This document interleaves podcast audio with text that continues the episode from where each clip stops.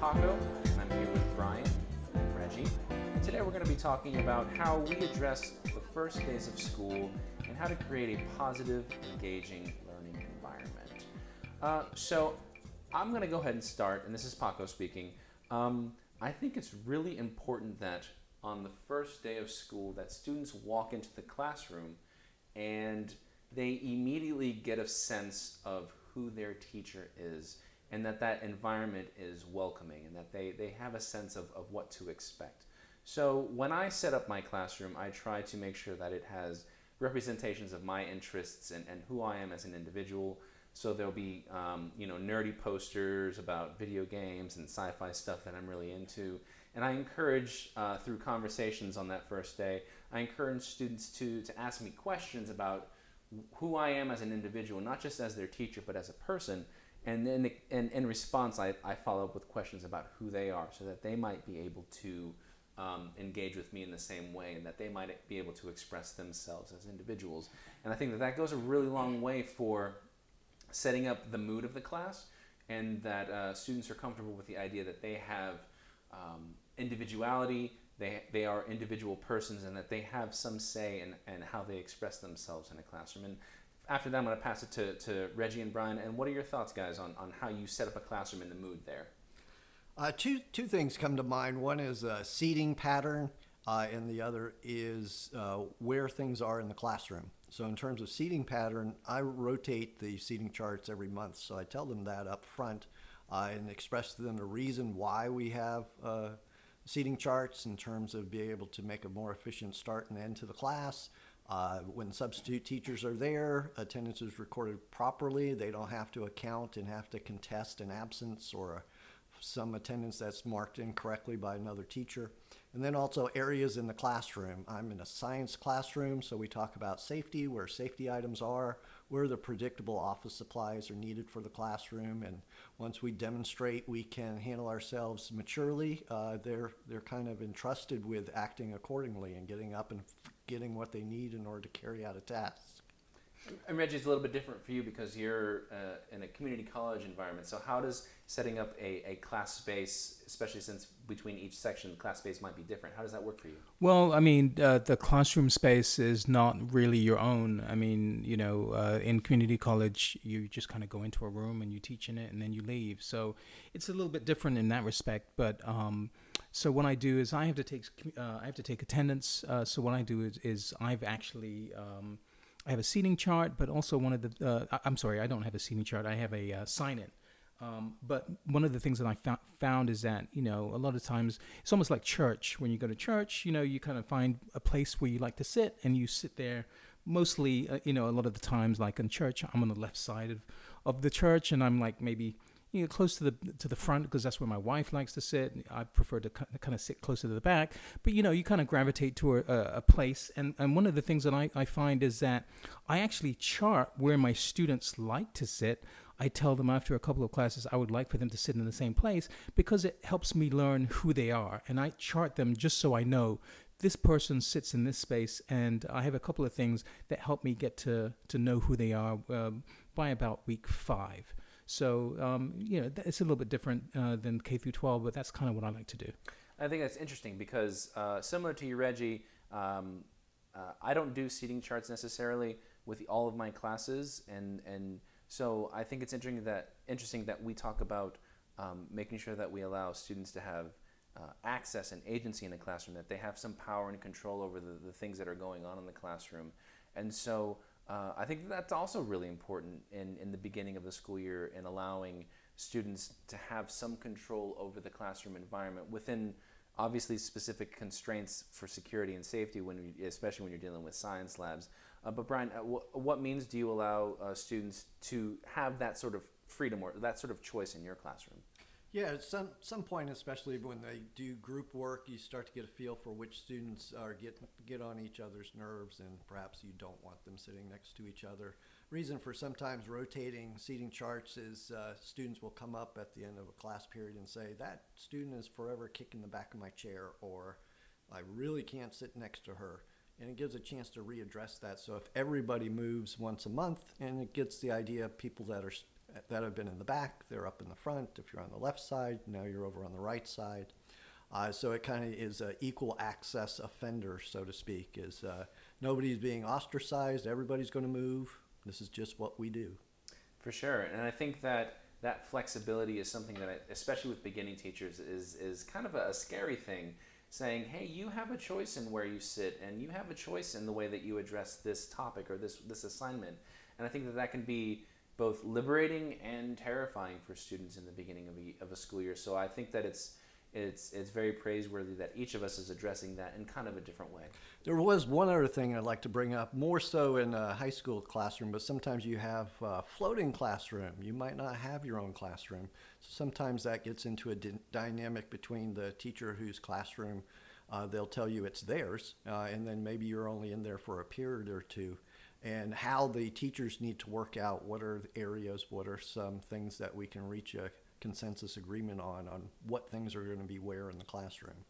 Yeah, how to share space can be definitely a challenge in that situation when you have floating teachers going from room to room. And so flexibility obviously is, is something that teachers themselves can uh, model for students, especially in that situation of floating classrooms. Um, and finally, on this this this topic of creating a positive, engaging learning environment, I think it's really important to talk about procedures.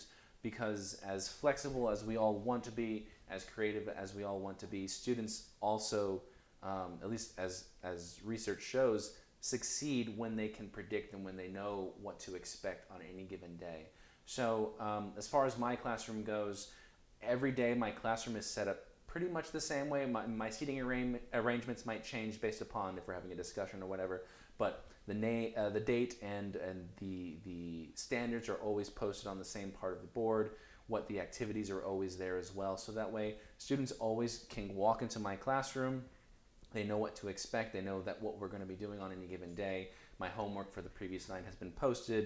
Um, they always submit their work to the same place. I have an in and out set of bins in the back where they submit uh, work that needs to be scored, and then when work has been scored, I put it in the out bin, and they're responsible for collecting it themselves. So I think setting up those sorts of regular routines uh, goes a long way in making sure that students um, can can have control over their experience in the classroom. Yeah, and one of the things that I uh, I was one of my challenges uh, when I first started teaching, actually uh, many many years ago, was uh, you know when a student would come up to me and say, "Hey, you know, uh, oh, Mister Grine, I've been I've been out for you know for like five days, and uh, you know, how can I get the work?" It is that you know you're done, and and a lot of times this would happen at the beginning of class, and it would completely throw me off for the rest of the you know that class period because. Um, you know, I'm always kind of in planning mode. I'm, I'm I'm thinking about what it is that I'm going to be doing. I'm not really thinking about what we've already done. So I had to actually come up with a procedure for that, um, just so I could maintain my sanity and be able to, you know, move on with the rest of the the day. And and it, it's it's it was kind of like a um, something that I actually uh, was one of my first reflections actually that I wrote about um, that was published uh, a while ago. And and basically I just had a procedure that that uh, that I would. Keep a track of everything it is that I did every day, and students can access it, and they needed to access that before they asked me anything. And usually I tried to make it as self-explanatory as possible, so you know if they had any questions they could ask me about it, but that was their where they needed to go to before they um, before they asked me about it. So that really helped me um, kind of shift the responsibility to them instead of having them kind of muck up uh, my my my flow, so to speak. And just just to clarify a little bit further, what is that? How do you track that, and then how do students access it? Well, okay, so when I was uh, when I was in, in high school, what I did is I, I just I really I just had a shared drive, and I had a, a Word document, and one and, and the Word document had uh, links uh, uh, to specific assignments, and the assignments were numbered in a certain way, and in the Word document they were numbered the same way, so it was very easy to see what it was that was done on any given day, and so that students could go to the Word document and see what it was that was done and the any of the ancillary documents and access those and work on them, because all of the documents were self-explanatory, and then if they had any questions about it they could ask me. But um, you know I, f- I found that it was just a, a, a way for me to uh, streamline my process uh, so that I didn't have to worry about that after I've done it.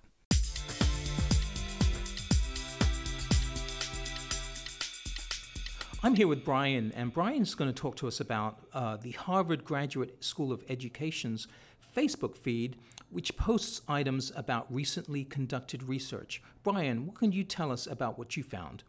Yes, so I'm going to highlight one of the recent postings from their Facebook feed, obviously freely available, that I found as directly transferable to what my students do in the classroom. So what what did you find, um, Brian? So in this story, that it's entitled From Digital Native to Digital Expert. So it was looking at following three groups of readers of digital information. They looked at historians, uh, undergraduates at Stanford, and professional fact checkers. And what uh, what did the uh, researchers find about what these three groups of, of uh, um, researchers or um, people do when looking online? Yeah, so what was startling is they found that the fact checkers, uh, probably not surprisingly, but were much better at evaluating digital information than even historians. And what they found is that close reading of a source without knowing how good that source is, to do that before knowing the quality of the resource is just a colossal waste of time for everyone. And so, um, and this is really interesting um, uh, as a journalism professor, because uh, one of the things that I've I've seen in my fifteen years of experience uh, teaching in high school and and in, in college is just that students, uh, a lot of times I'll see them that they just really take what is on the search page and will go just with that without even clicking through to the source. Yes, the researchers were able to identify exactly what the students were looking at. So, kind of very mundanely, students were suckered in by the layouts, by the abstracts, by references, by the .org domain, and they were looking at all of these that probably their instructors, and I know I have in the past, just use a simple checklist to evaluate a source of information after spending a lot of time on it. Hmm. So, so what are what are the um, the professional fact checkers doing then that uh, these other two groups are maybe not doing? Yeah, so they looked at two things that certainly I can expect my public school students to be able to do the next time we get to go to the computer lab to research an issue. Uh, number one, teach students how to open multiple pages within one window by the simple right-clicking. And this will allow them to examine multiple sources of information much faster. And is that on the same website then, or is that on different websites? No, that's evaluating in each website before they start reading closely and deeply into it. Oh, interesting. And what about the second point? Yes, to, to actually show students, probably the day before going to the computer lab, show students how to conduct tailored searches. So we might call this an advanced search mode if you're in a web browser. So place the name of an organization within quotation marks or add additional keywords to have a more focused research pattern. Hmm, interesting. So, and uh, so, uh, were there were there other interesting uh, uh, articles that uh, that were posted on this uh, education site? Yeah. So next time, perhaps, or down the road, if listeners are looking for another one that I've been reading, is entitled "Partnering with Newcomer Families," and this is looking at immigrant experiences. And I personally had challenges with this with students that were coming out of uh, the islands that were affected by hurricanes and fleeing African countries. Uh, that had unsafe conditions. So I'm looking at that as a better way to connect with those families. Hmm. Well, what I'll do, uh, what we'll do is we'll post a couple of those uh, links on uh, on the podcast website. And uh, so Brian was telling us about the Harvard Graduate School of Education's Facebook feed. Thanks so much, Brian. Thanks, Reggie.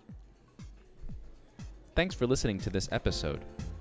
Be sure to check out our website at engaged meaningful learning dot wordpress dot com. And if you have ideas for future episodes, please email us at engaged meaningful learning at gmail dot com. We hope you'll join us again.